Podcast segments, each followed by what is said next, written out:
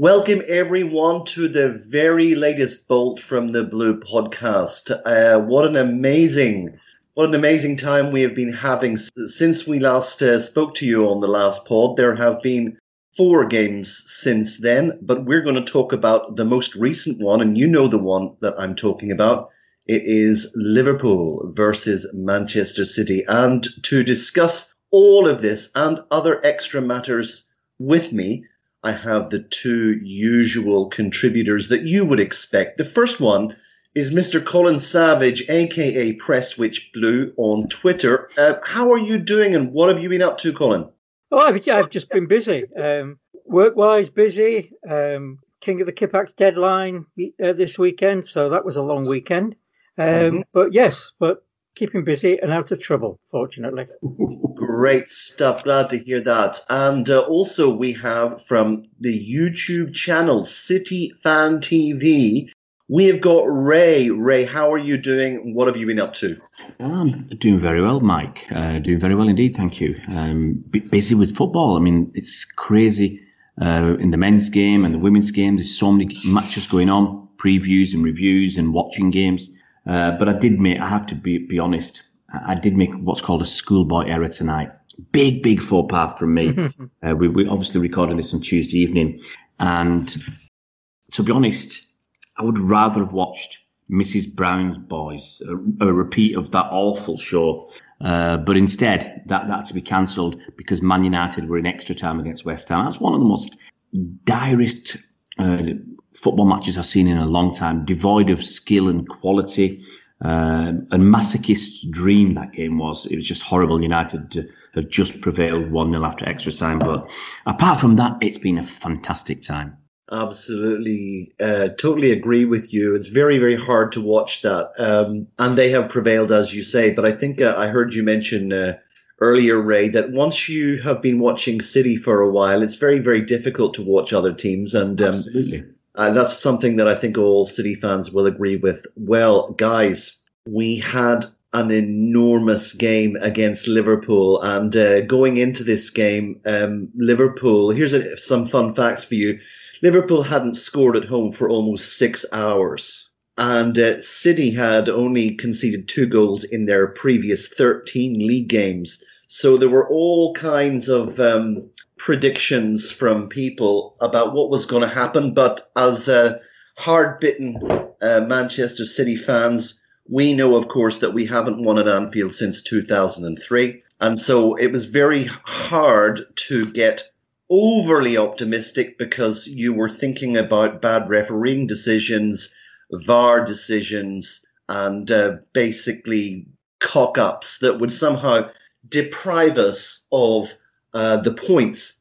That didn't happen, as you know. And what I thought we would just go, before we get started and ask you guys for your opinions, I think we should just go through the lineups on both sides. And we'll start off, of course, with Manchester City. So we had Ederson in goal.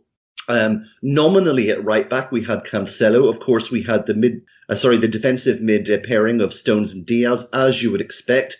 Zinchenko on the left. Now, the midfield trio was Bernardo Silva, Rodri and Gundogan. And up front, we had Mahrez, Sterling, and at least for a part of this game, Philip Foden was as a false 9 before his position was adjusted a little bit later on. But let me start off with Colin Savage. Any surprises, any raised eyebrows at all about the Manchester City lineup?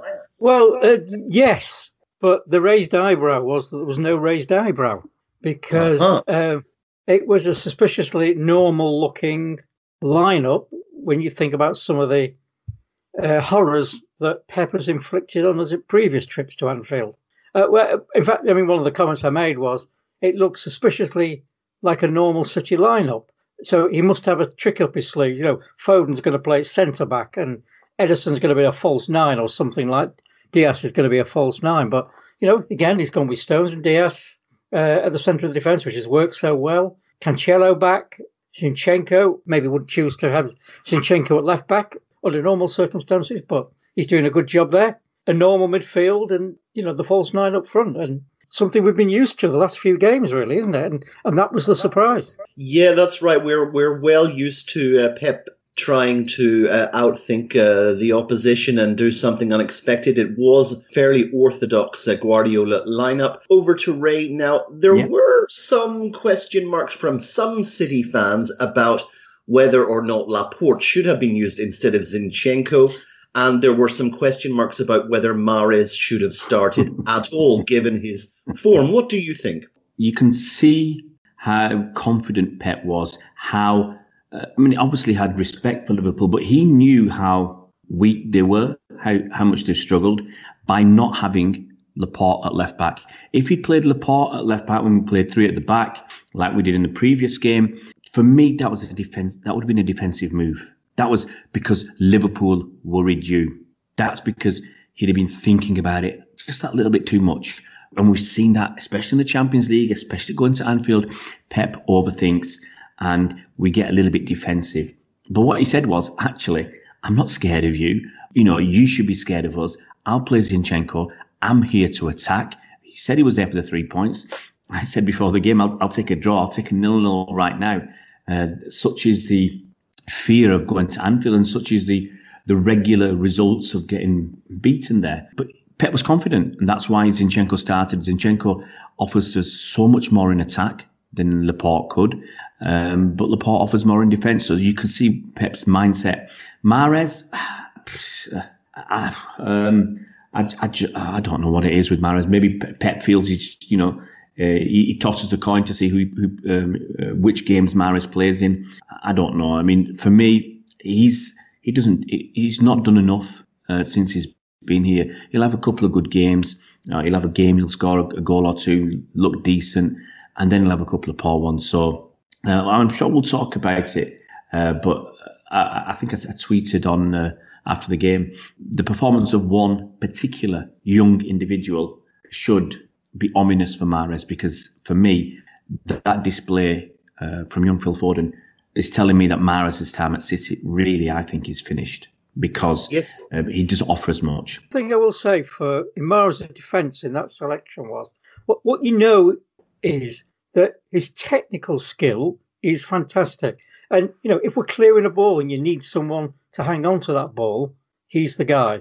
And so I'll defend him on that basis. Okay.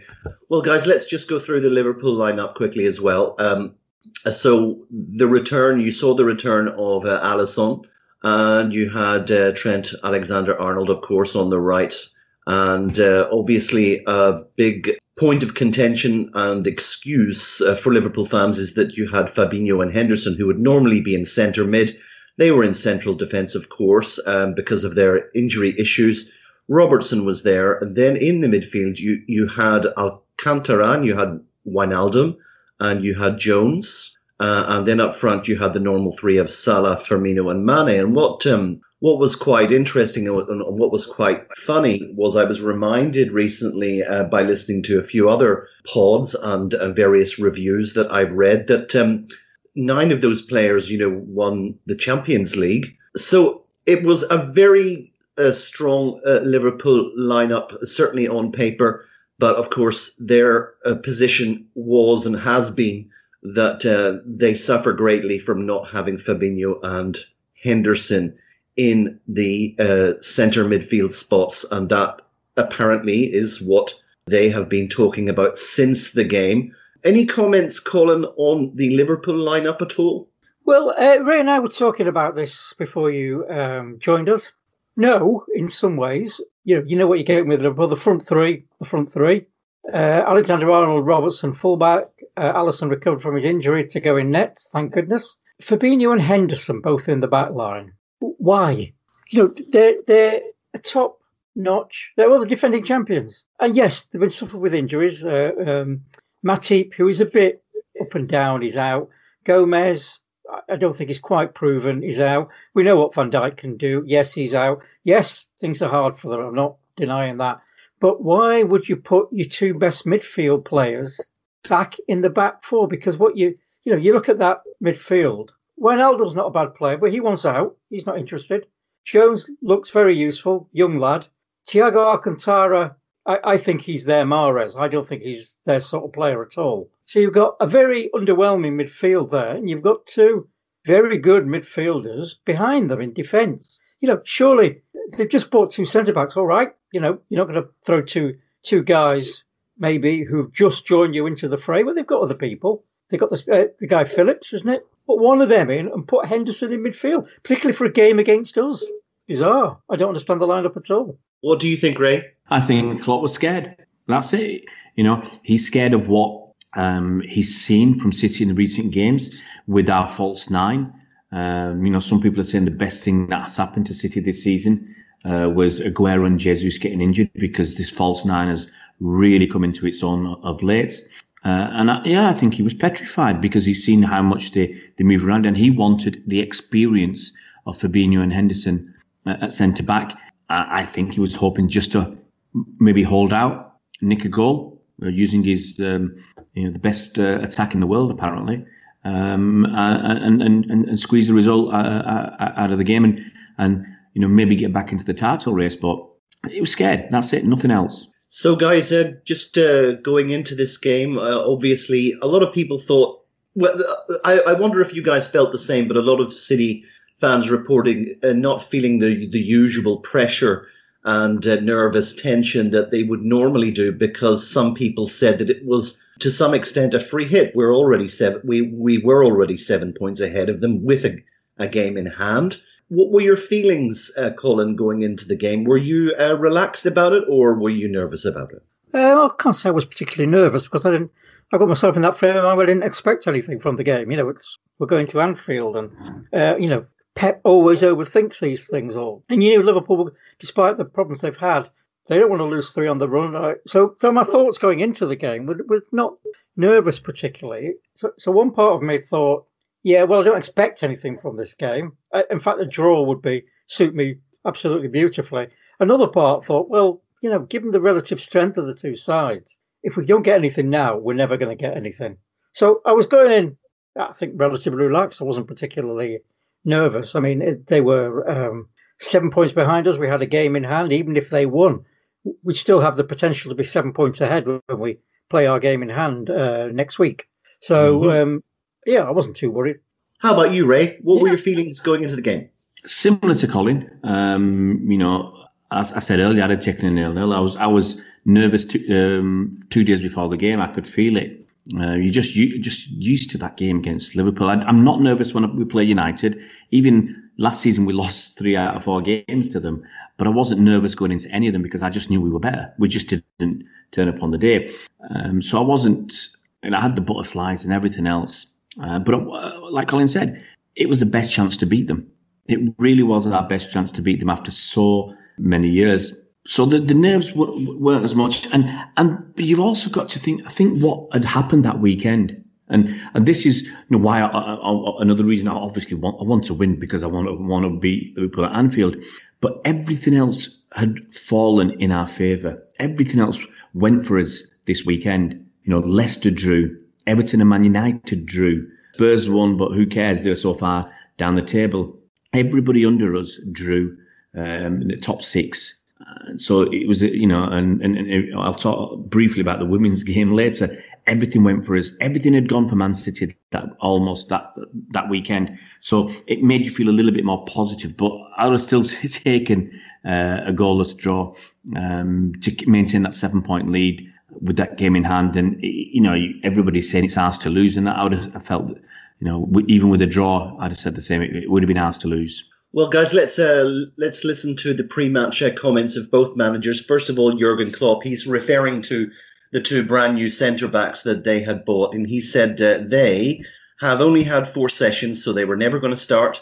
Against City, you have to defend a lot, that's clear, but you have to play football as well. And the two centre-halves, Fabinho and Henderson, are pretty good at that. He said proper defending and brave football is what we want today. Keep them busy doing things they don't want to do. They're so good in possession. But we love playing against possession teams because it gives you a chance to win the ball from time to time. Hopefully there will be other moments when we are in possession and can create ourselves. And from Pep, he said, listen, when you analyse the results, it's one thing. When you analyse the performances, it's another. I never see the results when I analyse an opponent. I see what they do, how they are. Okay, they are below us in the table. The teams have different styles, and we will see who is able to impose theirs. Okay, so guys, we had kick-off, and let's divide the first half into parts and talk about the first 20 minutes, Colin. I think it was maybe Howard Hawking on Twitter who had pointed out just how many times a City had conceded the first goal against Liverpool, and relatively early also. So what did you think of how the first 20 minutes went in this game? Yeah, when we go to Anfield, the refrain is always the same. Keep it tight for the first 15, 20 minutes, and we never do. Apart from the 0-0, every game that we've played there in the last few seasons, certainly when Klopp has been there and probably when Guardiola's been there, we've conceded either. I think we've conceded a couple of goals within the first 10 minutes. And the rest within 20 minutes. So for me, it's always been critical to go to Anfield, weather the storm, because that you know what's going to hit you. To a degree, we did that. It was a bit nerve-wracking.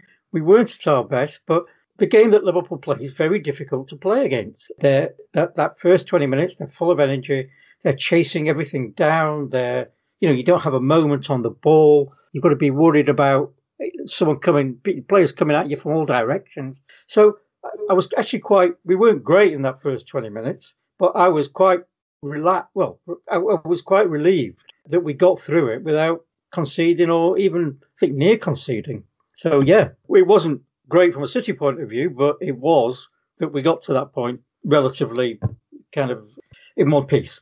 Ray, there was a comment on The Guardian that City perhaps maybe even should have had a red card go in their favour because Thiago really went in on Gundogan after 3 minutes. What did you think? Oh, it was a horrible tackle. And I actually think the referee wasn't going to give that as a yellow card. Yeah. He didn't look like he was going to. Then he probably saw the severity of the injury to Gundogan. And it felt reluctantly he gave that. But it was a horrible tackle. Thiago, Liverpool's saviour, who, since he's been back, I'll quickly say this, funny thing, early in the season when he played his first half a game for Liverpool, then he played a game, you had Liverpool fans, and this is serious, they were talking about him as player, the PFA player of the season. They were already talking about him as that. He's had a period out of it injured. Now he's back. Liverpool have drawn games against like West Brom. They've lost games to Burnley and Brighton and now City. He's like a black cat. He's not done them any favours. And that tackle was really, really poor. And it's something that the referees tend not to give early cards unless they have to, for no apparent reason, except that it's early in the game. But I'm not sure it was worth a red card, but it certainly was worth. If there was an orange card between yellow and red, it would have been an orange card for me. Mm-hmm. Well, certainly after 20 minutes, we were comfortable. The much vaunted shock and awe that Liverpool used to be able to inflict on their opponents didn't really materialise. They were a bit slow and ponderous, although they did finally get a chance on 24th minute. I wonder if you remember this one, Colin. This was a header by Sadio Mane. Yeah, that was the one decent chance they had. Ball came in, it was across from the wings, wasn't it? And from the right. Yeah. Alexander-Arnold. On the right. You know, their signature move. Mane got his head to it. I thought, I can't remember which defender was marking. I thought the defender did enough to put him off. Actually, he just got in front of Cancelo for that header. Yeah. But I thought Cancelo did enough to put him off. Maybe he could have done better. But it's not as though Cancelo was standing there like a training ground, dummy or anything like that. Cancelo was challenging him. And he was Mane was just in front of him. Yeah, that was the closest they came at that point, yeah. There was a penalty, of course, on about 35 minutes, I think, between the chance for Liverpool and the penalty decision for City didn't seem to be too stressful for us. But if you've got anything you want to say about Mane that... You mean the Mane dive? The Mane dive, the ball got put across to Mane on the left. There was, I think, Cancelo and Stones there. Cancelo came into Mane. He put his foot next to him. Mane went down. This was outside the box. He got up very quickly because, you don't get a penalty outside the box these days with VAR. You can't get a penalty. And maybe in the old days, half a yard or a yard outside the box, the referee would have given a penalty to Liverpool without question. But with VAR, it's a little bit more difficult. So Mane got up. Then I think he did get a nudge, a little kick. He went down, handled the ball, got up again, and Stones tackled him cleanly, very cleanly, got rid of the ball, and then Mane dived over Stones' leg. It is extremely frustrating to see this time and time and time again. The referee ended up giving a free kick outside the box, but it's disgusting. It's cheating, blatant. It's not just Sadio Mane, as we'll discuss later on. It's just a malaise across the Liverpool attackers and midfielders. They're just happy to dive at any opportunity because at the end of the day, the worst that they'll get is a yellow card. And so they look at it, and it's something I've really been... it's a bugbear of mine that the worst they can get is a yellow card, but the best they can get is to get a penalty or possibly even a player sent off and a penalty. How unfair is that? Where the downside is just a yellow card, the upside is a red card for an opponent and possibly and a penalty as well. It's the imbalance is too great. And if we're not going to punish people afterwards, if we're not going to have retrospective punishments for diving, which we're supposed to have, and we've had one player got a retrospective punishment after a game, and that was Omar Nias, Everton player, in about 4 seasons. So they're not implementing it, so people will just keep on doing it. It's a combination of things. If you are fouled and the ref doesn't give it and you stay on your feet, you might not get your penalty. So I understand why some players go down easily. I really do detest the ones that dive, just blatantly dive, looking for a penalty and looking to possibly get your opponent sent off. Yeah, well, I think that we're going to talk about theatrical diving a little bit later on. But as I mentioned, someone who didn't dive was Raheem Sterling. He seemed to have the Liverpool defence on his side on a stick, particularly Alexander-Arnold is giving him a torrid time and, of course, won us a penalty. This was probably about 36 minutes in. What do you think about that one? I don't think anyone can argue it wasn't a penalty. As you say, Sterling, I thought, had a bit of a torrid first 20 minutes, like most of the team. I don't think anyone, apart from maybe the two guys in the centre of defence, and Rodri had a great start to the game, but Sterling certainly grew into it, and by the end he looked like the Sterling we all know and love. But again, he went past the fullback. He kind of turned Fabinho. He left Fabinho kind of facing the wrong way. And I think Alexander-Arnold thought about going to play him, but pulled his leg back. Fabinho, I thought rather cynically, stuck his leg out backwards. And it was interesting that he didn't get booked for that. So it was a clear penalty. It was a deliberate trip and a clear penalty. I think he should have been booked for that. Penalty at Anfield. But of course, we've been there before, haven't we? Some hope that Gundogan was stepping up. But there was, just before he took that penalty, there was a TV shot from behind him. And the goal looked awfully a long way away. And I suddenly had a thinking, that looks a long way away. And this is Anfield and it's City. And sure enough, I think it was very kind of him to donate the match ball to a worthy cause. But shame he didn't sign it first for he. I've got to say, I mean, it's a bit odd because I want to compare it to Salah's penalty. Obviously, it's no, you know, spoiler alert, Salah got a penalty, had a penalty later on. It's interesting to see what Gundogan did. Alisson was messing about. Gundogan had put the ball in the spot and he was waiting. He'd only taken a 2 or 3 step run up. And Alisson was on the side of the side of the goal, having a drink, wasting time. The referee came. Look, it's time wasting. He's messing about. The referee, I'm in the mood to book everybody. Book him. That's it. Just give him a yellow card for gamesmanship and wasting time.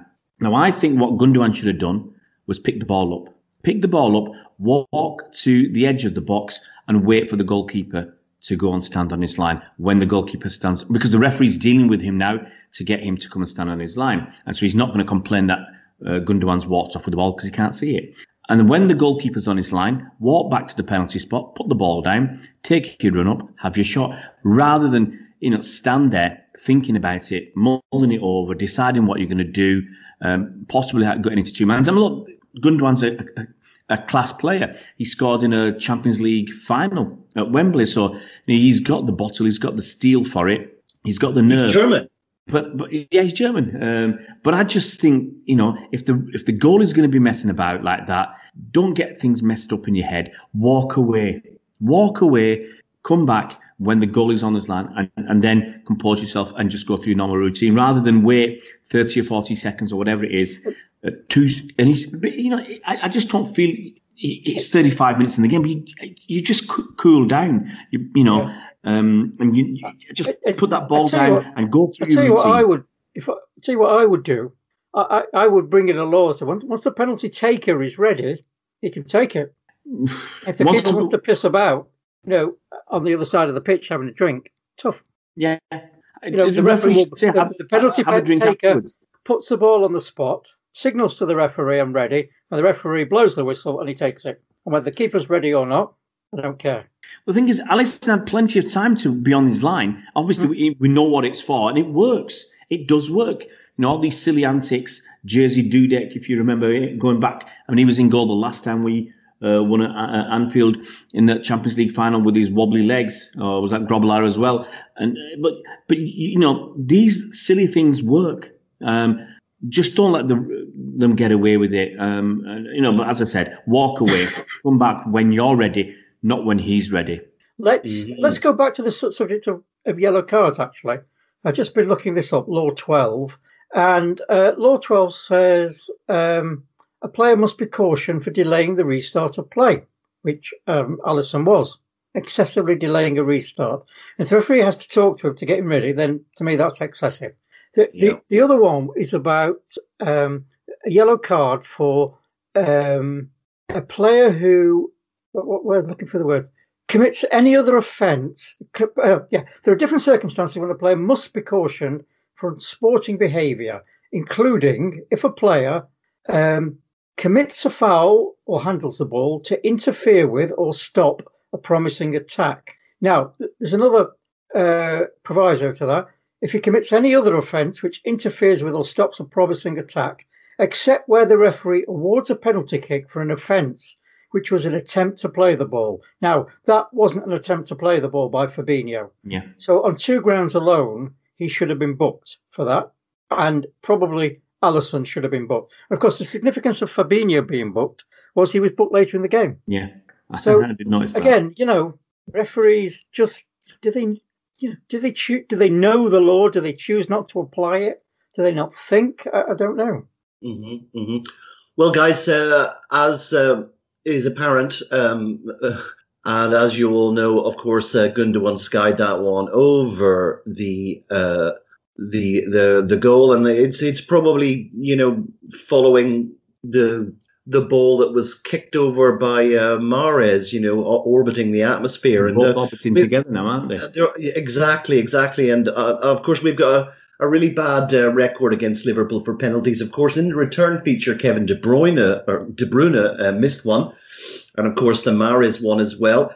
And I don't know if you picked up on Pep's comment And some people said it was tongue-in-cheek, and then there were further reports that he commented on it a second time, where it was not so necessarily tongue-in-cheek, that it's about time Ederson should be taking penalties. Now, the argument for this is that I think it was one of the City players who came out and made a comment that, as we all know, often goalkeepers are very, very good, particularly this goalkeeper, are very, very good at striking the ball. Sometimes people think they're the best strikers of the ball.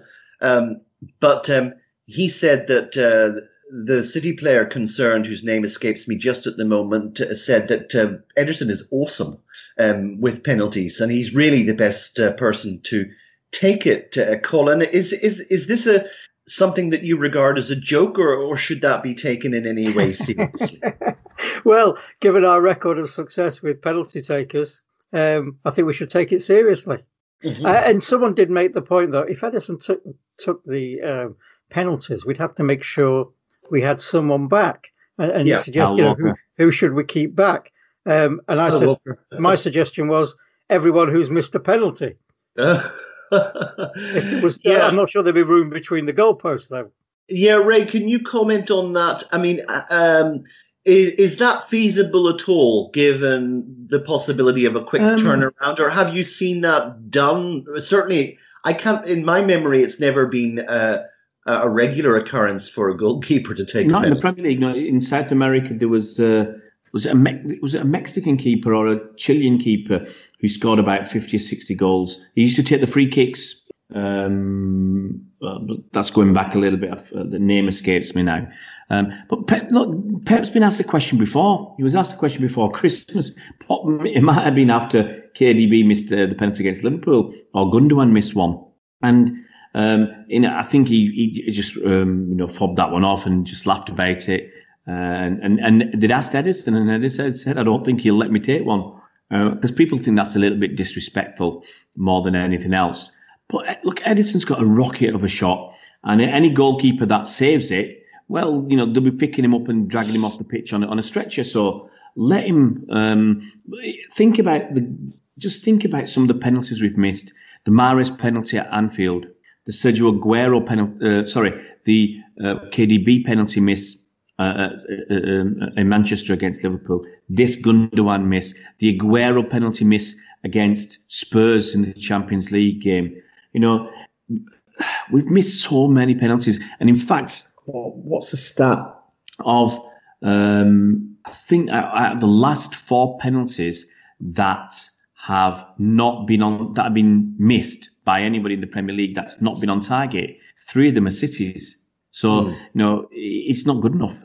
You work hard to get your chances, and we don't get enough penalties. But you work so hard to get them, you've got to be sticking them away. And I'm frustrated because the goalkeeper never had to make a save. And that's the frustration. I've always said if you hit a penalty on target, even if it's the worst struck penalty in the world, if the goalie goes the wrong way, you score a goal. If you hit it off target, there's 100% chance that you won't score a goal. So at least the minimum a professional footballer should be doing is getting it on target.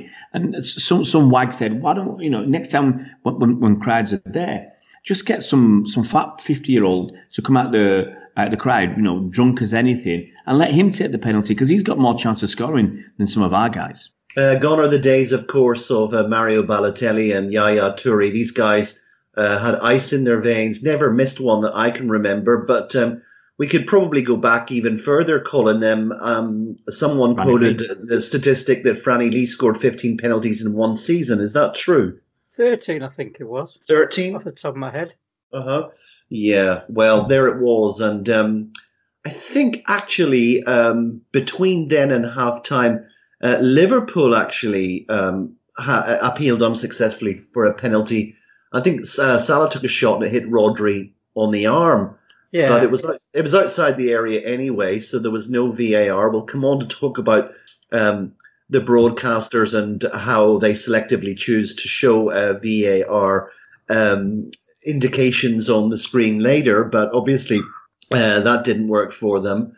So I don't know about you guys, but I sort of thought that from the penalty miss to the end of the first half. I sort of thought, Ray, that Liverpool were getting on top. What did you think? Yeah, I mean, I thought throughout most of the first half, Liverpool were on top. I actually thought we were okay for the first 10 minutes of the game, where we had most of the ball. We didn't do a lot with it, but they were chasing it, trying to get it back, and we were quite comfortably beating their press. But for most of the first half, you know, the penalty miss must have hurt. And as a fan, I was worried and nervous because we've seen it before. When you don't take your chances, the other team come back and hurt you. But even though Liverpool had more possession, I think generally we held out quite well. They weren't creating lots of chances. They weren't creating anything really of any serious note. So, you know, as I said, you're always worried when the other team's got most of the possession and they're in your half. But they weren't creating anything, so, it wasn't too bad. Mm-hmm. Well, guys, that brings us to the halftime whistle. And unless you guys have got anything else to say about events in the first half, we'll move into the second half, because that's where all the action really occurred. And, of course, at halftime, we were expecting that to continue in probably the same vein and it to be a very, very tight, cagey affair. Didn't really turn out like that. So let's talk about the opening of the second half and go over to Colin for what he thought and if any tactical changes caught the eye. I think it was quite obvious that Pep was going to change things. And that's one of the great things. We went in at hard time, 0-0, which survived at point a little bit of a battering. We hadn't been probably at our best, which you wouldn't really expect the first half at Anfield. So we'd gone in for the first time. Well, not for the first time, because we've had a 0-0 there before. So, but I felt quite confident that Pep would change things. And we played a fairly traditional 4-3-3, which matched Liverpool's 4-3-3 in the first half. When we came out, Bernardo was much further forward, and almost Foden dropped back into midfield. And also, it was quite obvious that the two wingers, the two wide players, Sterling and Mahrez, were held back a little bit. So we probably went to something closer to a 4-4-2, 4-1-3-2, whatever you want to. But as ever with Pep, it's always so flexible, isn't it? So fluid. So at one point Bernardo is up on as one of the two forwards, and then he's back helping out Rodri.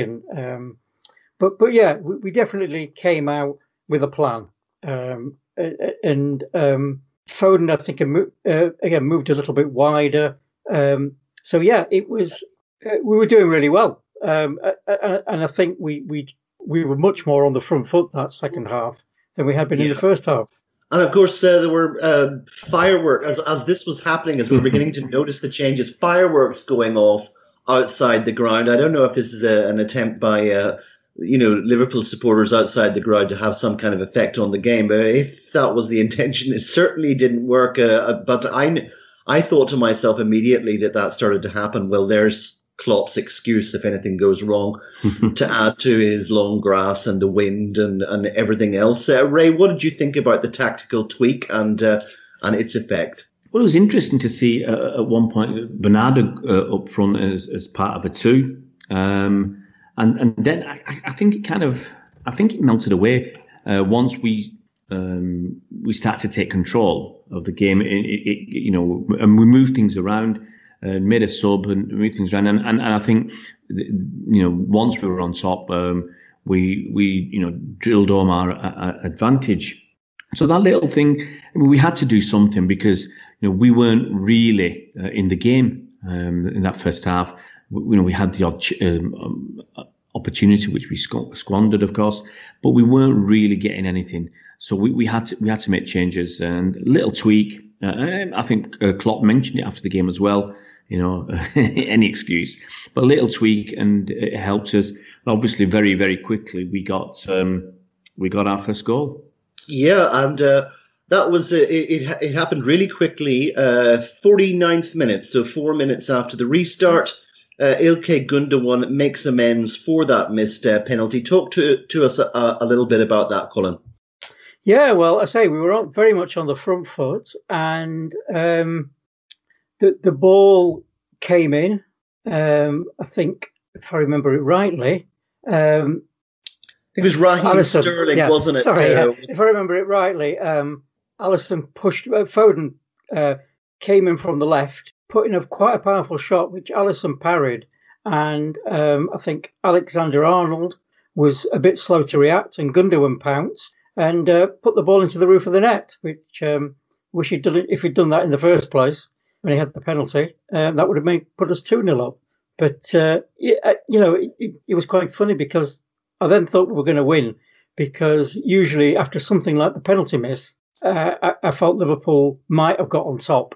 But once that went in and I could see we were much more on the front foot, we'd gone in 0-0, we were 1-0 up, we scored from open play, I felt a lot more confident. Yeah, Ray, in my memory, I think it was Raheem Sterling who beat Alexander-Arnold to get past through to Foden. I think, he once again took Alexander-Arnold on, beat him. He actually, if I remember this time, I mean, it's something I've complained about Sterling for a long time, is that far too often you see him knock the ball past the defender and run. And I said, that takes no skill. If you try and deceive, if you drop your shoulder one way or the other, you do a little move and trick the guy and then beat him for pace, he'll never catch you. But if you just, it doesn't really work.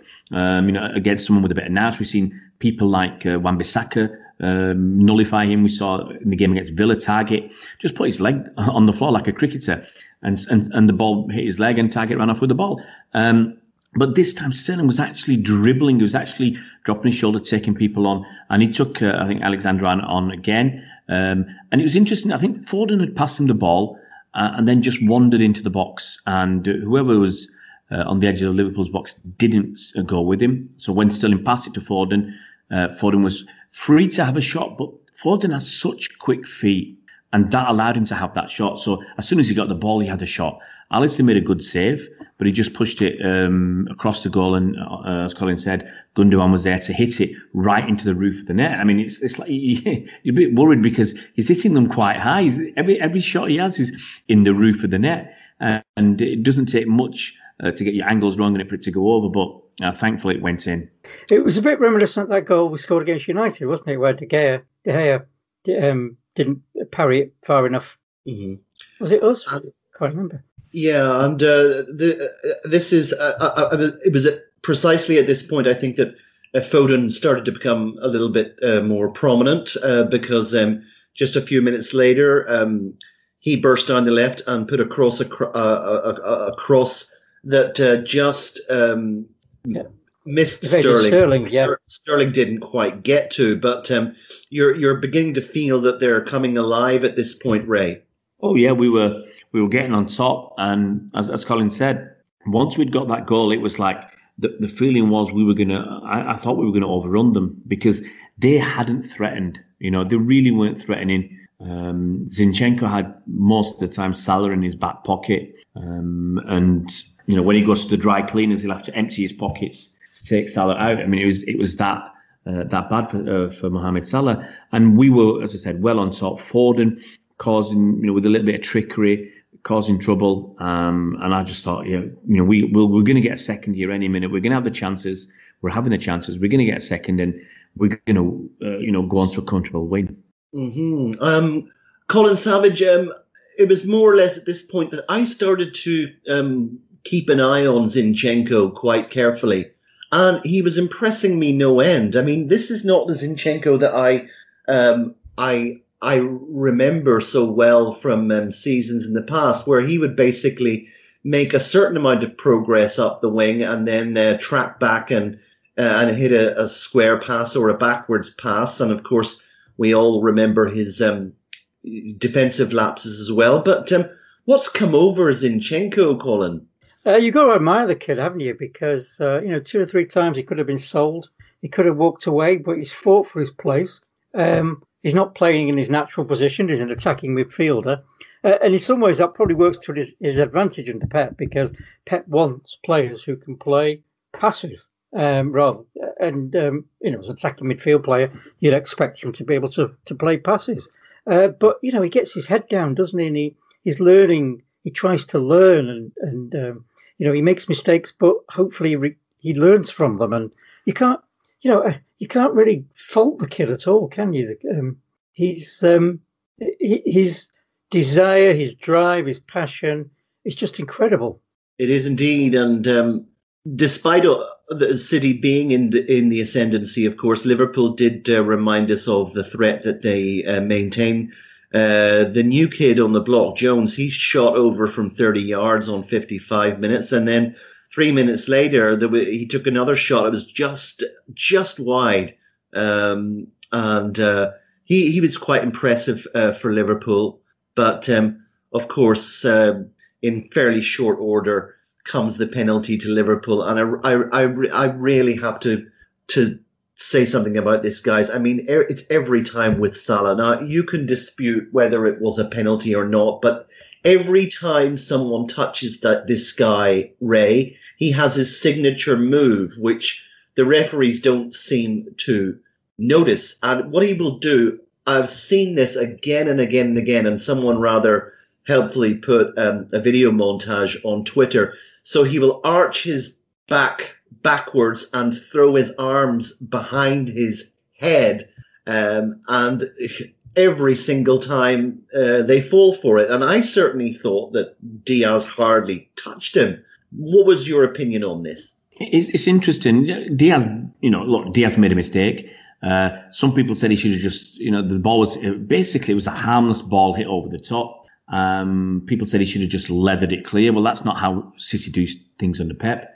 And he tried to flick it, I think, to Zinchenko, and he didn't get a proper connection, and it hit, I think, Salah probably in his midriff, and he got into the box. Now, Diaz pulled at his arm. It wasn't much, you know. It certainly wasn't enough to go down. It certainly wasn't enough, in my opinion, to impede Salah. It didn't do anything, because very quickly he let go, because he knew he was going to, you know, give a penalty otherwise. And Salah, yeah, you're right. It was just another obvious dive. As I said earlier on with the Mane one, it's looking to win a penalty. It's looking to potentially get your opponent sent off. And I was watching the highlights tonight before the pod. Salah knocks the ball ahead of him, and Diaz is on his arm just very slightly, and then he's letting go. And I think Salah has a glance to see where John Stones is. John Stones is on the cover. And John Stones is the reason that Diaz doesn't get sent off, because he's in the box denying a goal-scoring opportunity if it wasn't for the fact that John Stones was there. And I think Mohamed Salah very quickly realised he wasn't going to get a good shot in, because Stones was there to block him. And that split second, and Salah's already got in his mind, dive when you get a chance. And, you know, and he did that dive. And I'm a bit frustrated with Diaz, because generally it's, if you touch somebody in the box and they go down, you'll get a penalty against you, especially with VAR. Give Stones the chance to block him, or give Ederson the chance to save. Because, you know, if Stones was a couple of metres further away, Diaz gets sent off and they have a penalty. What's the point? And then you go on to lose the game from I thought, comfortable position. So I don't understand. I don't understand why they do it, but I do understand why they do it, because it's a knee-jerk, instinctive reaction to grab somebody once they've gone past you. But they've got to learn not to do it. But once again, Salah's done this dive. It's blatant. The referee I don't see why the referee can't give the penalty and still give a yellow card for an over-the-top dive. But he'll keep getting away with it. We've seen at least half a dozen, 7 or 8 of these blatant dives, and he got away with almost every single one of them. And he'll keep getting away with it until a referee grows a pair and actually does something. I agree with your assessment, Colin, but it's the problem I have a problem with the verbs. On every match report, you read that Diaz hold back or dragged him back or pulled him back. There was nothing like what happened. He never actually got hold of it. Let's go back to Law 12.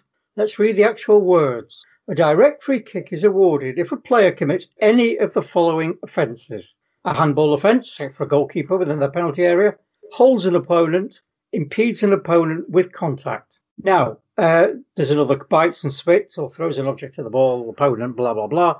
But let's look at those two. Holds an opponent. Did he hold him? He put his arm out. Yes, no doubt about that. I'm not denying that. Did he actually get hold of his shirt, his arm at any one point? No. Did he impede him? No, because he was behind him. But Salah, you know, if he'd held his arm would have been straight back behind his back. If you remember when Johnny Evans got sent off in the 6-1, when he pulled Balotelli back, Balotelli's arm was behind him. You know, he pulled Balotelli back. You could see, but Salah's arms are like gone up like he's been shot. You know, so Diaz was a bit negligent in that situation, but I don't think he didn't hold him and he didn't impede him. Simple as that. And I love your little comment on Twitter, Colin, and you said that people are searching for someone on the grassy knoll for the way that Salah went down there. I don't think that was mine, was it? Was it not yours? I'm giving you false credit then. I will happily claim credit for the ones I do. But yeah, that was something that caught my eye. But despite how the penalty was gained, Ray, that's how you take a penalty, isn't it? Well, Ederson went straight into the goal. No histrionics, no messing about. Salah took a long run up, maybe a little bit longer than I'd like. And here's the funny thing. We know, because every team does this, they do the research on the players. Salah hits them to the right of the goalkeeper. 4 out of the last penalties were on the right. So why Ederson was diving to the left, I have no idea. If he dives to the right, he has a chance. So that surprised me. But Salah takes this run up, and Ederson dives just fractionally before Salah hits it. And it's just simple. Goal has gone the wrong way. The ball's on target. It's a good penalty, and maybe some of our players need to look at that and change slightly, because I think Gundogan's missed 2 penalties now in recent times. I don't know. I as I said, let the goalkeeper get ready, then you get ready. And guys who were watching the game, of course, will know what it really looks like for someone to be properly pulled back on the 70th minute when Fabinho did that to Phil Foden. But at this point, guys, sort of like, I don't know what you were thinking, but 1-1, I was thinking, okay, we can take that. We can take that. City had other ideas, and things started to happen when we thought, Colin, that John Stones had added another to his increasing tally, but it wasn't to be, was it? No, unfortunately, and I think we were partly at fault for that ourselves, because we went to take the free kick, the players ran, and then the ball was kind of played backwards to Foden, wasn't it? Who then played the ball in, but our players had already run, and then they kind of tried to come back, and Stones looked to be just offside, but we didn't get a VAR replay. Whether they thought it was fairly, it wasn't so obvious as to be caught by the naked eye, but the assistants are very good generally, and the assistant pulled his foot. This is a complaint. There wasn't a lot in it, right? But this is the complaint that I have, Ray. Apparently, VAR did confirm that Stones was offside, but weren't shown anything. Yeah, I still haven't seen any lines drawn across the pitch, and it's a funny old thing. Some of the maybe. Maybe I'm a conspiracy theorist. Maybe it's just coincidental. But some of the decisions that Liverpool gets in their favour, they decided upon very, very quickly. Very, very quickly. I mean, that was decided so quickly and in their favour. And I still haven't, as I said, 2 days later, still haven't seen any lines drawn. It was last season. Was it last season or the season before when VAR mysteriously wasn't working? When there were a number of controversial decisions? Absolutely. It's people say it's a cheat charter. It is, shows the lines. That's it. Just shows the lines. Mm-hmm. Exactly right, guys. And that was... But you knew it was coming. I mean, all right, we were 1-1, and I suppose we'd all settle for a draw, but you kind of got the feeling that Liverpool were on the back foot. We were very much on the front foot. You did feel like that. And one thing that I noticed, and it was the first, that was really the first time I'd noticed Riyad Mahrez when he got substituted for Gabby Jay. Ray, That, I don't know about you, but I think that's got to be one of the most anonymous performances I've seen. I literally wasn't even, you know, really aware of Riyad Mahrez right up until the point when he got substituted. And did you feel the same? Yeah, I mean, I was frustrated for Phil Foden because he was basically playing down the middle. I don't see Phil Foden as a false nine down the middle. I see Phil Foden on the left or on the right. He makes a difference. Now, I mentioned that game against Villa, and I've mentioned it a few times, where there was a moment where Riyad Mahrez was, I was talking about Sterling at the time, where Sterling was just knocks the ball past somebody and runs and gets blocked. When you see Foden, you notice he's got skill, he's got trickery, and he's got pace. People don't realise actually how quick he is. And Jamie Carragher mentioned that he's been having sprint training, apparently. And, you know, I mean, he's going to these lengths to get better and faster. The gains are probably marginal. But if you can get 2% faster from sprint training, do it. You know, I ask myself what other players are doing. Mahrez, okay, I don't think he's 30 years old or 29 years old. He's not going to get faster.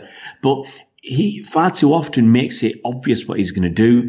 Far too often, I think he has a shot when you know it's going to be blocked. And he was pretty anonymous in that game. And you're having Foden down the middle when he's so effective on the wings, so effective. You half neutralising him. For what? To let Mahrez play on the right and Sterling on the left? I just don't get it. And I think the evidence of what Ray's saying, Colin, came very, very quickly because it was no after the Stones incident, it was not much more than a minute and a half, possibly 2 minutes. And this bizarre pass out from Alisson went straight to Foden, and he went straight for the jugular, didn't he?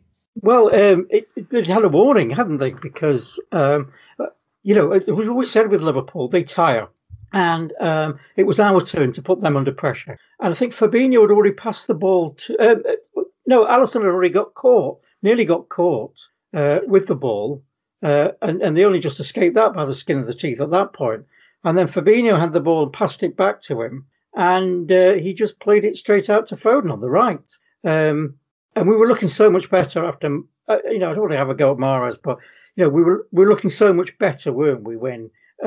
Pep made that substitution and Foden was in a better position. And Foden just brought the ball in. He made monkeys out of Henderson and Robertson. It was straight for the throat. Absolutely tied them in knots, didn't he? And at one point I was thinking he's left it too late.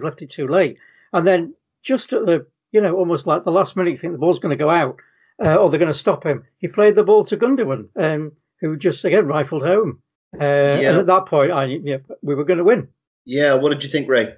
Absolutely. Alisson panicked because he'd made that big mistake on the edge of his box where he nearly lost the ball. Just managed to hit it sideways, and then it was cleared. But from the clearance, it came back immediately. It went back into midfield. Zinchenko knocked it forward immediately. First time pass. And then Liverpool got it back, and I think Colin said Fabinho passed it to Alisson, and he just cleared it. He was panicking. It was on his mind because it was probably only less than 10 seconds previously that he'd had that dodgy moment on the edge of his box.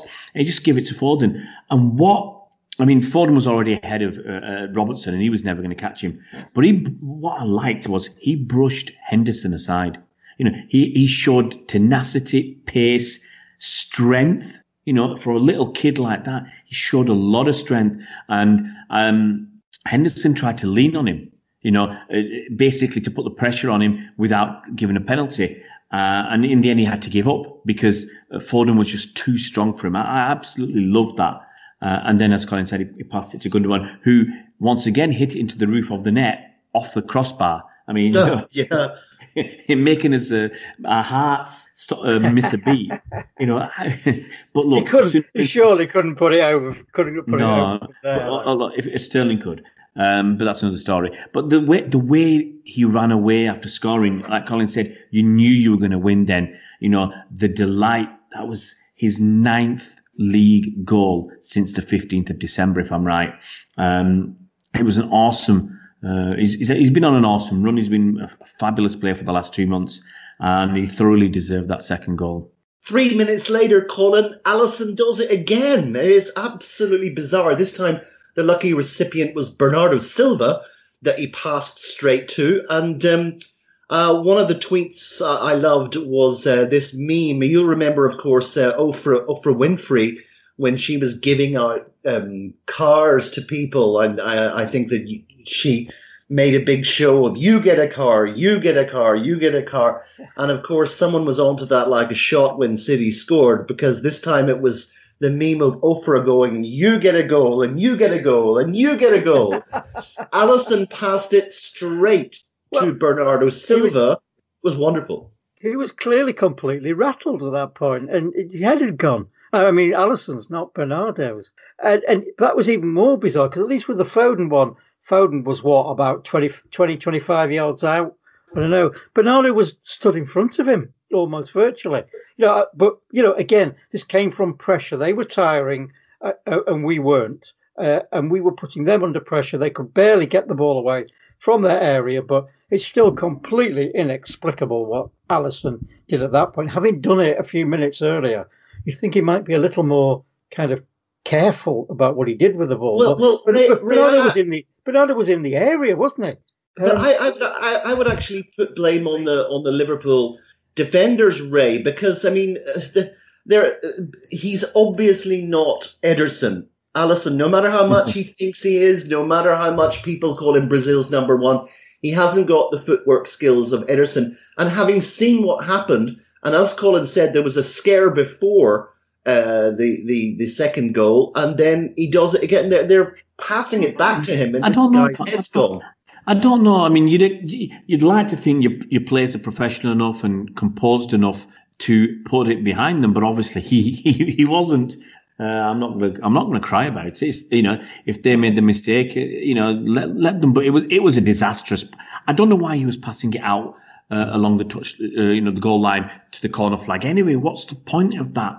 And as you say, he hit it straight to Bernardo Silva. Bernardo brought it into the. I think we closed off all the avenues, hadn't we, at that point? Yeah. So why he was doing it, I just have no idea. But then Bernardo came close to the keeper. Defender came. Alisson came. And it was just a delicious little chip. Yeah, it was. Sideways. I mean, he's got to get a lot of credit for that, doesn't he? It was wonderful, as good as you want. And even Raheem Sterling, 1 yard out, couldn't miss. I'd flashbacks of the game against Lyon when he missed from about 2 yards out, and another game a few seasons from the Centurion season when he missed from about 2 yards out. But this was on his head; he couldn't miss, and.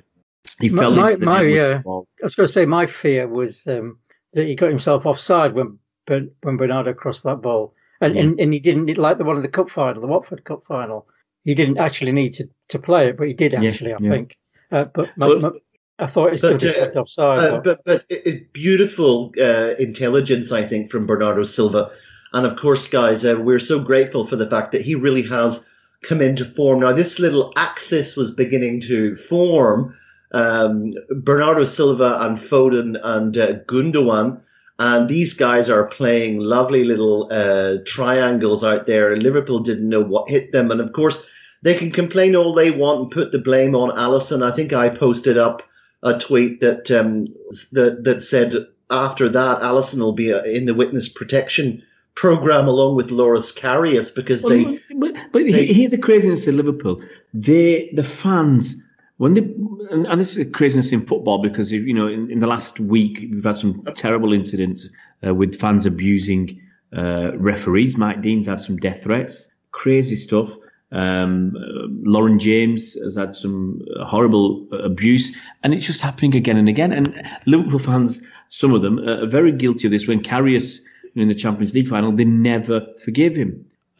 But this time they've turned around and, they're all on Alisson's side. It's weird, the hypocrisy, and how quickly they'll turn. But hey, if Alisson does it again next game, you'll see they'll be on his back, and social media will be awash with abusive comments. I think the funniest thing was Martin Tyler, desperate to make excuses. and claiming that Alisson's feet were cold. No, that was Klopp, wasn't it? It was Klopp. It was Klopp, actually. Yeah. Well, no. Tyler said something. I'm sure Tyler said something about him being cold. Yeah. Maybe that's what gave Klopp the ammunition. The idea, for that, the idea for the cold feet comment afterwards. But hey, guys, we're talking about the best goalkeeper in the world here, so we better, just keep the volume down. I tell you what was really funny earlier in the day or the day before. I was chatting with a Liverpool friend of mine, and he, obviously Liverpool fans, every single one of their players is the best player in the world. I know. And he was talking about Alisson being the best goalkeeper in the world. I respectfully told him that I wasn't so sure. And he said, well, name me five best goalkeepers than Alisson. I said, look, he's in the top five. I just wouldn't put him necessarily at number one. And I don't watch enough football these days to tell you who I put up there. But, I've seen plenty of his mistakes. And then he goes and throws this performance in. So I feel extremely vindicated. Yeah, I've had a lot of Liverpool fans were saying, Alisson's the best goalkeeper in the world. He's not even the best goalkeeper in Brazil. That guy was down the other end. I know, exactly. I've listened to a few Liverpool pods in my time since the game. And they're basically, if it hadn't been for those two diabolical howlers, it should have been 1-1, they said. Of course, we know how ridiculous that was, and then 6 minutes later, of course, comes, I think, the moment that really capped this performance, guys. What a goal by Phil Foden. I mean, my goodness, you've never seen a ball hit with such power, with such little backlift, Colin. Oh, incredible. Wasn't it a bit reminiscent of some of the goals that Sergio scored against them? Yeah. We're 3-1 up. Their heads have gone, and to show that sort of energy and initiative that late in the game. But again, he just took the ball on, and again, you can look at Alisson and say he does that thing that goalkeepers do. When you look at it in slow motion, they kind of go to the knees and they're leaning back, and I don't know why they do that. Whether it's just you see it slowly and it looks very different. But the power of the shot was just awesome. But I still wonder why he did that. I don't think he was getting it in any way, shape or form. But yeah, and that was just the cherry on the icing on the on the cake, on the hundreds of thousands on the cake. And it was brilliant. Ray, what was most gratifying about that, for me anyway, was the way that he just absolutely made a monkey's uncle out of Robertson with a twist of the hips. Absolutely. Robertson going the other way, and he didn't hesitate. Well, he it was a no-look shot. I've complained about some of our players doing that. I think Mahrez in a game a few games ago, Sterling as well, where they don't look where the keeper is. But Foden had already made his mind up what he was going to do. He did that little shimmy, got not even half a yard, and he hit it so quickly.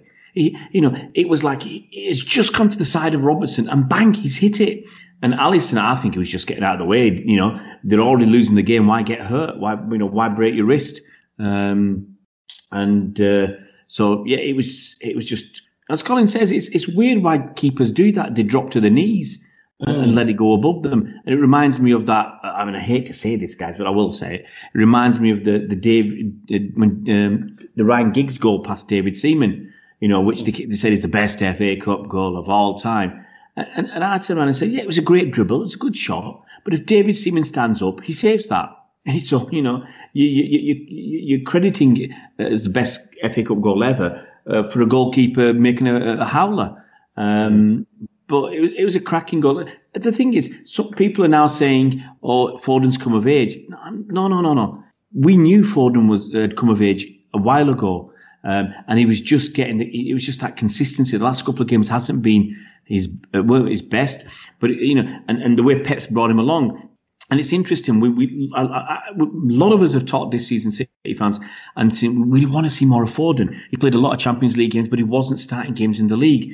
And he'd start a game and then get left on the bench. And we said, what? And start a game and play well. And you say, why is he getting left on the bench? He should be starting and all that. And it's when you see a performance like that, then you stop questioning Pep. It's the pundits who have been questioning Pep. You know, it's the ones who are saying, that Foden should leave, should go for, was it Henry Winter today who said, people have been he apparently accused City fans of saying that Foden should go and get some game time elsewhere. City fans have never said that. City fans have always said, Pep will bring him through at the right speed and give him the right amount of game time and everything else, and it's starting to flourish. And it reminds us of, was it Neil Custer said when Foden signed a 6-year contract a couple of years ago that he's consigned himself to 6 years on the substitutes bench. And every time Foden does shows us some magic, that tweet gets wheeled out to rub Neil Custer's nose in it again. But we as City fans, we see it week in, week out. We know the talent that's there. We know it's incredible. And this week, actually, the last few days, City have been wheeling out old videos showing and pictures of Foden as a ball boy. In a game 6 or 7 years ago, they showed a video when he was a mascot with Sunji Hai and other stuff, and talking about Foden because we know he's here.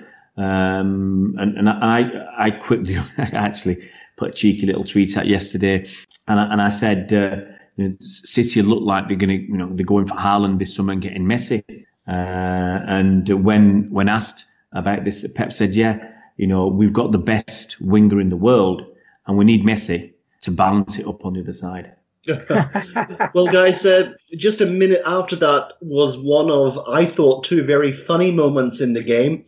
Alexander-Arnold left a bit of one on Ederson and the two squared up. And it was so funny because you've got this huge hulking Ederson standing over Alexander-Arnold, and one person on Twitter saying, oh my gosh, Ederson is about to fold up Alexander-Arnold like a paper airplane. Luckily, Ederson kept his cool, but that would have been a mismatch to end all mismatches. The other one I think that we didn't mention was the wall, when City made the wall. And of course, you had Zinchenko lying behind it. And it was so funny because obviously it was quite a clever thing to do. Teams are doing it nowadays to make sure that no one shoots under the wall. And of course you had Zinchenko lying prone behind the wall, and Ray Diaz just turned round and put out one of those giant hands and just, I just pulled him along. I don't know whether he got him by the neck or by the forearm, but it was just so funny. Oh, it was so funny. And then obviously someone puts the meme out of a draft excluder, that thing next to the door, and puts Zinchenko's head on one of them. I mean, it was, after the game, there's a lot of memes going about, a lot of fun, a lot of banter. It was excellent stuff. Yeah, we picked him up and dragged him along. And you see Stones looking at him, thinking, what's going on here? It's a funny thing, actually. The commentators always say, because the players look the other way. They look towards the goalkeeper, so they don't, if the ball is hit along the floor, they won't see it coming. And they say, well, why don't they look at the ball? They don't look at the ball because there's a chance you'll flinch. If you see the ball coming, and it's going to hit you in the face, you might flinch or curl up into a ball or something, or maybe even put your hands up in front of your face and give a penalty. You're better off not knowing what's going to hit you and looking the other way. Mm-hmm. That's exactly right. And I don't know if you guys thought that there were any other moments of interest as the game drifted towards its conclusion. I'm noticing here on The Guardian, it said that pretty much after that, Liverpool were passing the ball around, trying to get the game over with and get down the tunnel, because the game certainly was up. And it's very, very easy for so many people to pick out Foden as the man of the match, Colin, but there was certainly a little bit of competition anyway from Ilkay Gundogan. Yeah, I didn't think Gundogan had a particularly great first half. He was misplacing a lot of passes, but you kind of expect that at Anfield. I thought Rodri had an excellent game, quietly mopping up, because we always fear Rodri under that sort of press, but you know, he coped with it fine and he did a great job. Mm-hmm. Let's talk about individuals, Ray. Obviously, we've talked about Foden quite a good deal, and we've just mentioned Gundogan, especially for the mentality involved in coming back from his penalty miss. And obviously, Colin mentioned Rodri there. Anyone else you want to give a shout out to? We talked a little bit about Stones. Yeah. Yes. I think Zinchenko struggled a little bit with Trent Alexander-Arnold, but most defenders would. You know, Trent Alexander-Arnold is basically a winger. He's got pace, he's got trickery, he's got a good cross on him, and that early cross to Mane was from Trent, twisting Zinchenko one way and then going the other way on his outside. But I think he caught well, and when I've said many times, when City play well, you won't have much of a problem with Zinchenko. It's when we're under pressure for long periods, and I worry a little bit about his defensive capabilities. I think Cancelo played a decent game. Stones. I want to mention Stones because, once again, apart from, you know, I mean, Liverpool, they only got half chances, okay? You know, I'm not a big fan of expected goals, but I did look at the expected goals after this game. That Mane chance had an expected goal of 0.08. So what they're saying is, if he's in that position 12 times, he'll score once. So it wasn't a massive thing. You know, most of Liverpool's expected goals from that game came from the penalty, which is about 0.8 of an expected goal. City expected goals were, I think, over 3. So I think, once again, Stones and Diaz played well. I just love the way John Stones brings the ball out. I don't think this season I've seen him make an error bringing the ball out. And what he does so well, he notices the opportunity, the chance where the attackers have given too much space, and he just goes through a gap. And there was one moment in that game, he went past 4 people. He didn't have to dribble past them. He just went through the gap that was there. And they don't expect this from a defender. It's very rare that you see a defender have that composure to be able to do that. And he ended up getting quite deep into the Liverpool half and then putting the ball out onto the wing for whoever was on the wing, then jogging back into his position. You know, and it's actually interesting to note that apparently it's been reported today that City will open contract negotiations with him this summer in recognition of his role this season and how well he's played. So I think he deserves it. For a guy who, you know, if you remember at the start of the season, it was potential. There was rumoured that he was going to go to Spurs for £20 million on loan for the season with an obligation to buy for £20 million. And the only reason he turned it down is because his family live in the north. He's from Barnsley, northern town. He played at Everton and at City. So he's always been in the north. And that's why he turned the move down to Spurs. And he's just fantastic. I'm really chuffed for him this season and how well he's been playing. Yeah, we've really benefited from that decision. The thing I want to move on to next, guys, I'm going to aim this one at Colin. I want to talk a little bit about Mr. Klopp, because there was an absolutely fascinating statement that he made after this game. Now, of course, people will be aware that in advance of the game, obviously, Klopp had come out with the ridiculous comments that City had 2 weeks off because of COVID, and that's why their exceptional run can be explained. And of course, and it wasn't too long after that the Liverpool press office got on the case to try to clarify that he actually meant 2 days, not 2 weeks. But I don't think that, of course, 2 days was exactly what City got in terms of time off, because they missed 2 days of training. But it was very disingenuous. They tried to say that he actually meant 2 days when he said 2 weeks. But let me just read this to you guys. This is one of the statements. There were many.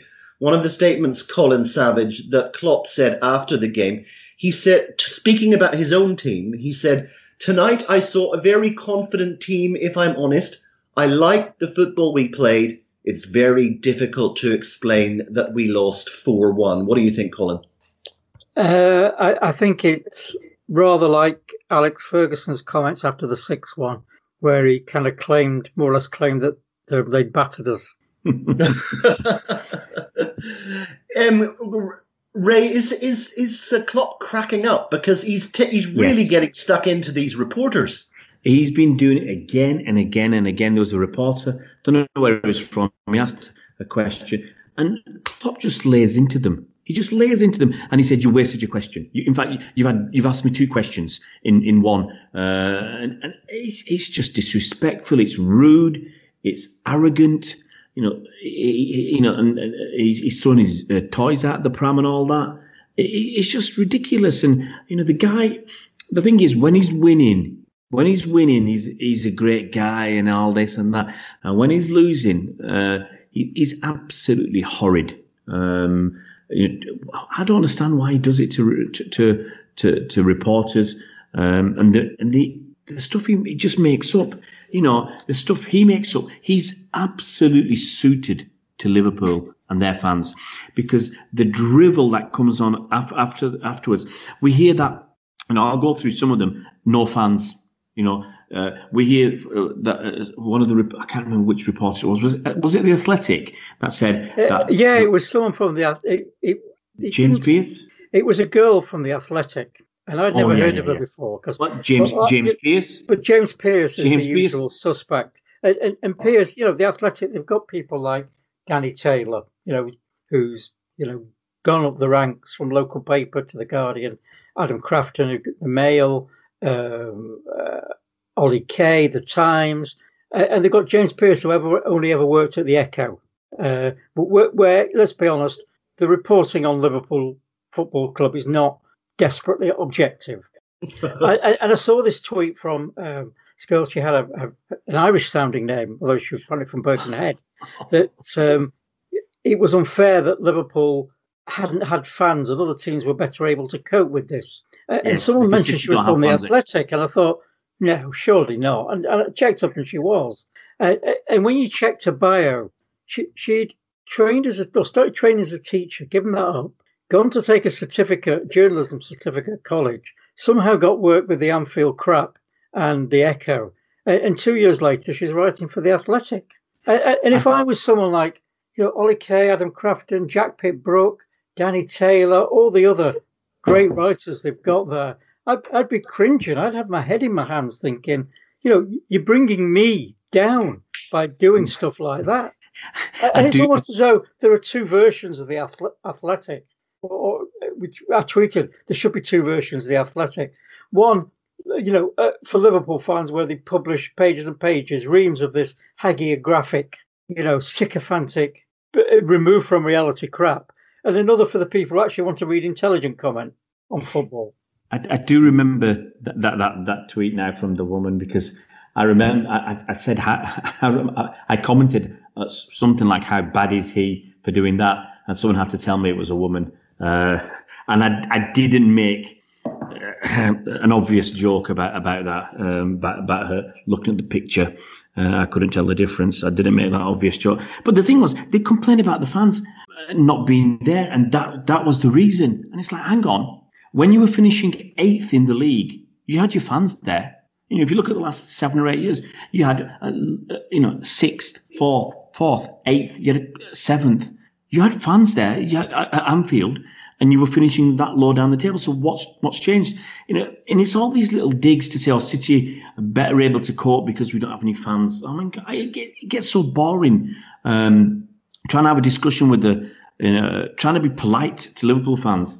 There's one fellow, I think he's on the telly, and I was chatting with him. I think he does a fishing program, and he, you know, we were talking about he basically put out that old line, the old trope of City, you know, empty stadiums and all that. We can tell with our naked eye that it's empty. And I go back to the figures where it shows the tickets sold at City, okay, compared to the capacity at City.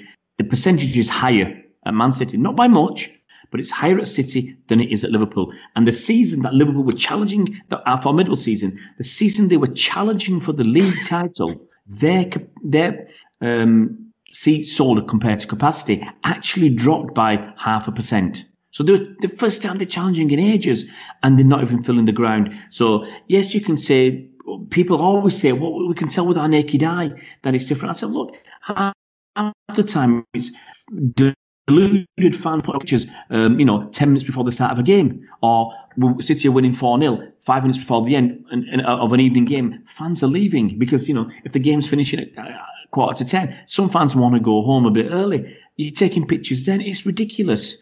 And all these things came out. And people say, we've got it. The Liverpool fans complaining that Virgil van Dijk, he's the difference. He's the difference, and he's the reason why they've collapsed this season. But they don't talk about the fact that in the last 6 games before the lockdown, Liverpool lost 4, and I think Van Dijk probably played him all or most. He lost 3-0. Played in that 7 goals. Lost to Arsenal, lost twice to Atletico.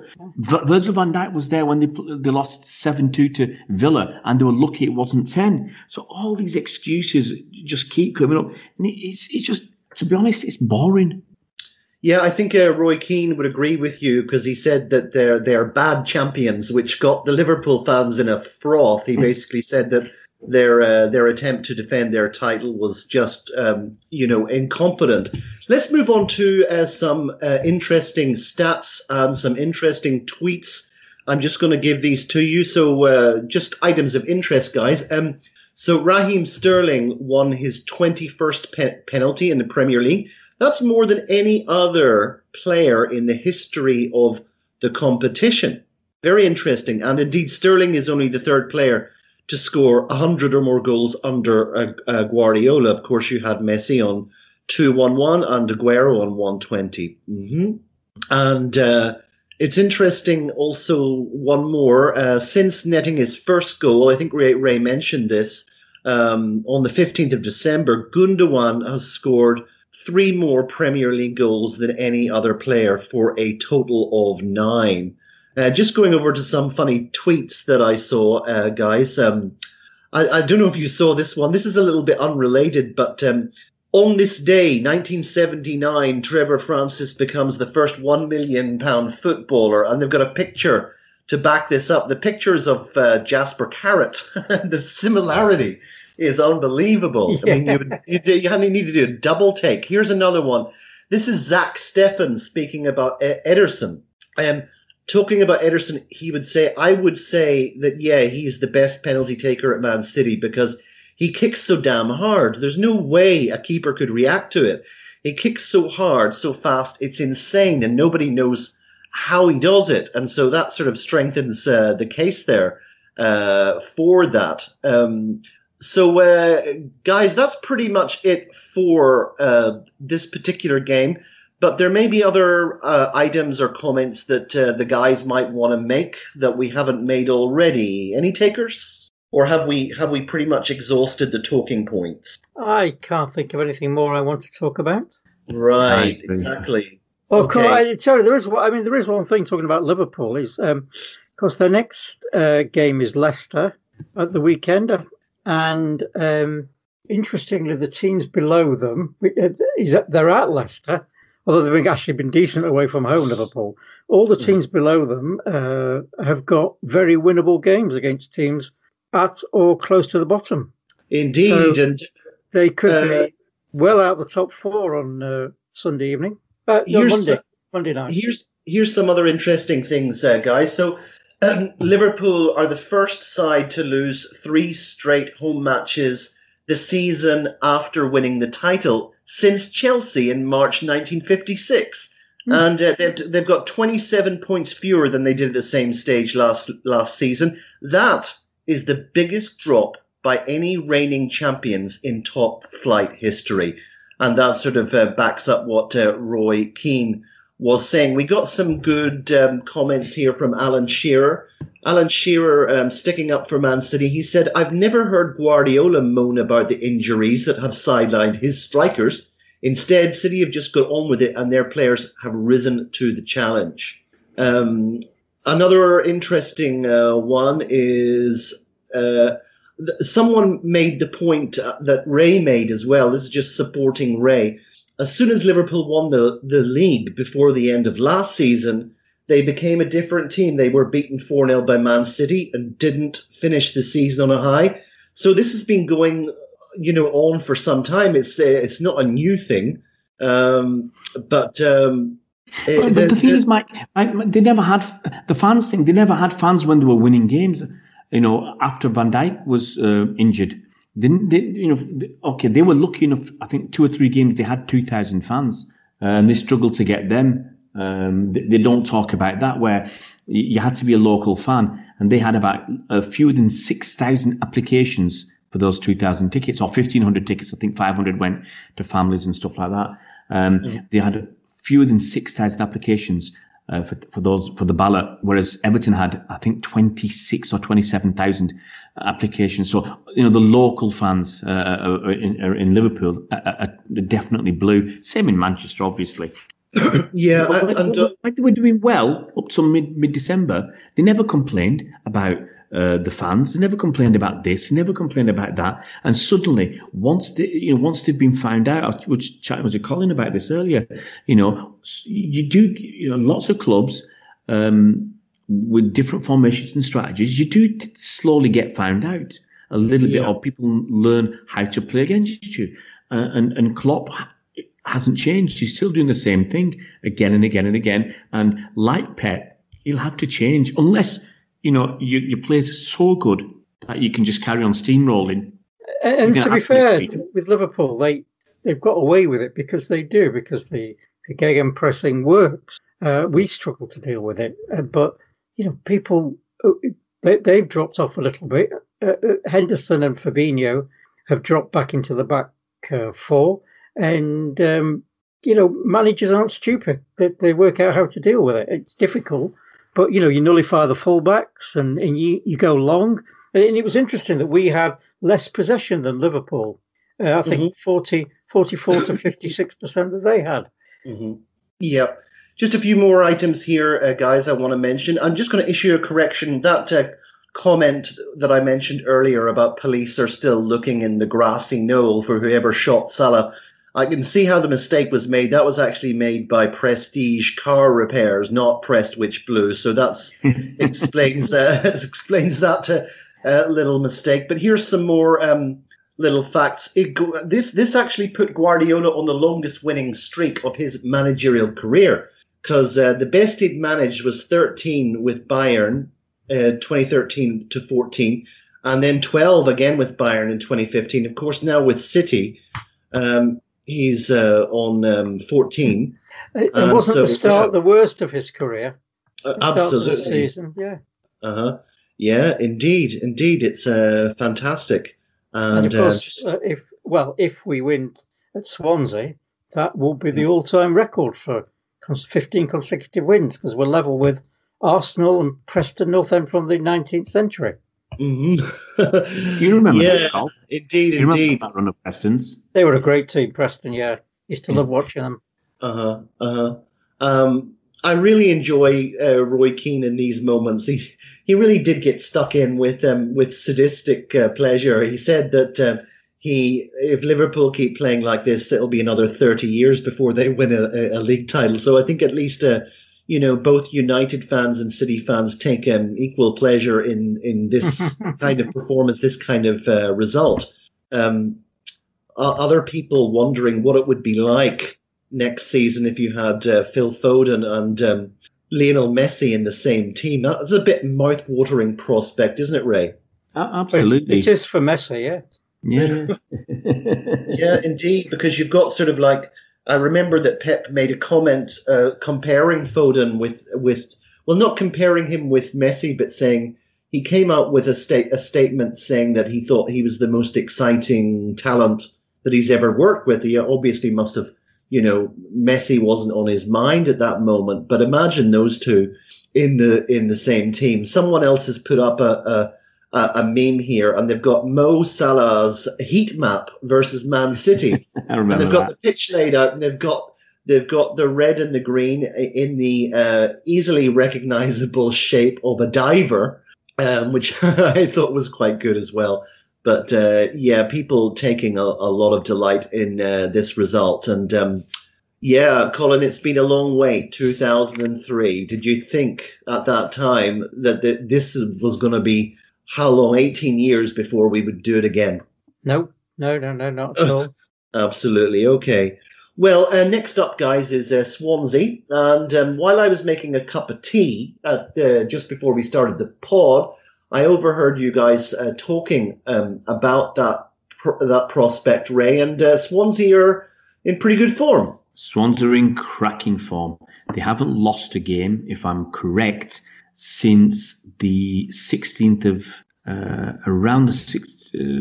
I'm just going to check the date. It's since sometime in December. Just looking at some of their last few games. The last few games just rattled some numbers out.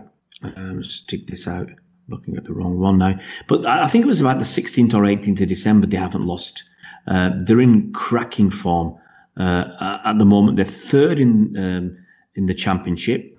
They beat Norwich, who were the leaders, 2-0 on Friday. Prior to that, they'd beaten Rotherham 3-1 away. Prior to that, Brentford, who were a very good side, who were actually in second, they drew with them 1-1, and Swansea had 10 men. Prior to that, they beat Forest 5-1 in the FA Cup. They'd beaten Barnsley before that. They'd beaten Stevenage before that in the FA Cup. They'd beaten Watford, another decent side, before that in the league. They'd drawn with Reading. They'd beaten QPR away from home. They'd beaten Barnsley at home. And it's 16th of December was their last loss against Derby County. Derby County, yeah. Yeah, and they've had a fair few clean sheets as well. They're scoring goals. They're looking good. It's certainly not going to be a walk in the park. It's going to be interesting to see who Pep picks, but I think this could, I think Swansea will pose us more trouble than Liverpool. Yeah, they're absolutely in cracking form, and so that it would be very interesting to see what kind of lineup that Pep puts out there. Yeah, guys, just indulge me in a few more fun facts. This one might amuse you, Colin. The last time Liverpool lost 3 successive top-flight home games, Roy Hodgson was a youth player with Crystal Palace. 1963, wasn't it? Yeah. He was 16 at the time. And the only one that we haven't really mentioned, I think, so far, and I think we really do need to mention it, is that Man City have now equaled the all-time winning run by an English top-flight side across all competitions with those 14 matches, the same number as Preston in 1892.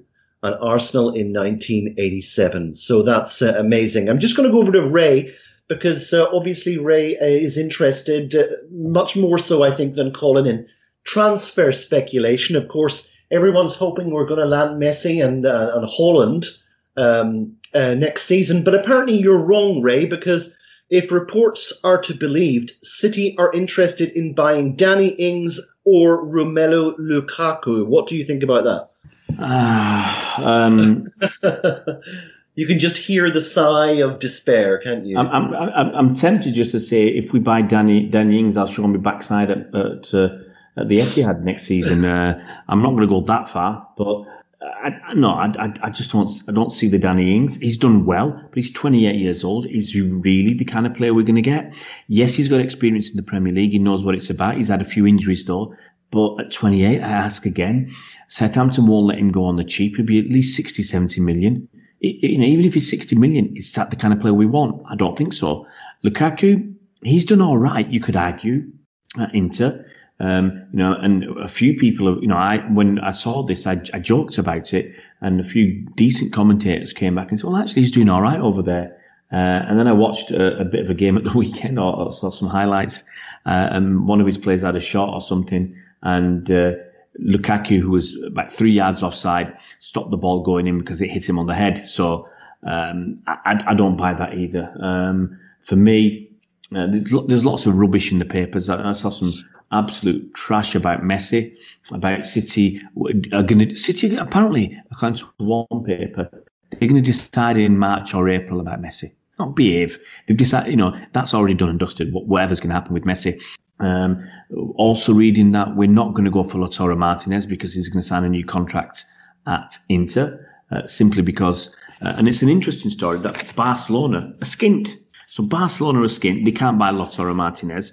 And Barcelona, and another interesting aside is that Messi's contract, his last contract, was leaked by somebody in Barcelona, and he was getting, was it 555 million euros over 4 seasons, including all his bonuses, and it's basically been leaked to badmouth Messi, to make it look like all the problems in Barcelona are due to Messi because Messi's leaving. So, you know, rather than send him off with the fanfare and say, you know, you were good. This is what they should have done last summer, and say you were fantastic for us. You know, it's been a great 20 years or whatever. Thank you for everything you've done. They're just dragging his name through the mud. I think it's what they're doing with Messi is absolutely horrible. Blaming him for the crisis that they're in €1 billion or nearly €1 billion in debt, cannot afford. They could not afford to buy the players they wanted last summer. They couldn't even afford to buy them this January. Memphis Depay, the rumour was, he's got 6 months left on his contract with Lyon, that Lyon might accept €5 million. Barcelona couldn't do that, offer that much money. City, I think, would have been tempted to let Eric Garcia go.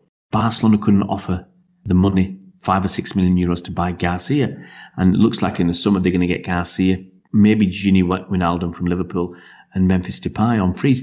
You got Eric Garcia saying, I'm prepared to play for free, so to help you get this deal sorted out. Yeah, it really went down well with the City fans, that one, didn't it? Well, it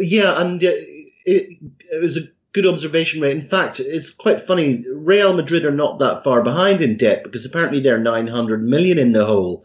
So both of those teams in big financial trouble. But guys, we've been going for 2 hours.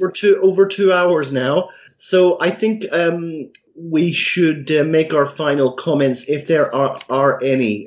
So guys, are there any burning issues that you guys want to finish off with? I'm thinking of the people who want to go for maybe a couple of hours walk, or do some exercise and need something quite long to keep them occupied. But that's all I've got.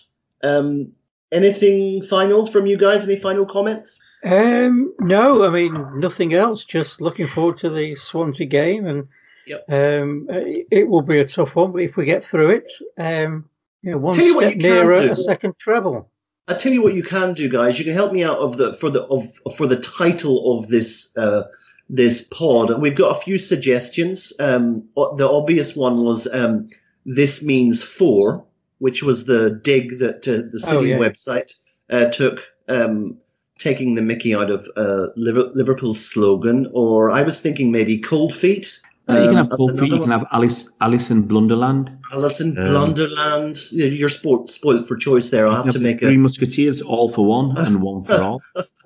Absolutely. Well, I think we better leave it here, guys, because we're really, really stretching it for the duration, unlike Liverpool. But vastly, vastly enjoyable, very, very gratifying, and I hope you've stayed with us and you've enjoyed it, guys. So let's just finish off by thanking these great contributions by our two regular members. So we'll start off with Colin Savage. Colin, thank you very much. And did you watch the Super Bowl? I watched part of it, yeah. But it was Kansas City Chiefs, unfortunately, gave the Glazers something to celebrate at the weekend. Yeah. After their other team had performed somewhat miserably. And again, they should have won, to be honest. But right. Yeah, it was obvious that Kansas City Chiefs, a bit like Liverpool, never really turned up to the game. So quite surprising, actually. Tampa Bay Buccaneers, very strong defensively. Indeed, reminds us of a team that we know. Yeah, the great Tom Brady. Yeah. So anyway, thank you so much for coming on, Colin. It's always a pleasure. But isn't it a particular pleasure after what we've just seen? Final comments and gratitude to Ray. Thank you so much, Ray. Oh, it's been fantastic, guys. Always, you know, it's a funny old thing, you know. During the 2000s, I was questioning when we were ever going to win again at Liverpool, especially when we had people like Stuart Pearce as manager. But it's really gratifying. And I just hope we can do it next season as well with their fans there to really ram it down their throats. Fantastic, guys. We'll get this edited and out to you as soon as possible. Thank you for being with us to discuss this historic game. And so we'll be back with you again after Swansea, hopefully. And we'll finish off in the normal way by saying, do have one on us and up the Blues.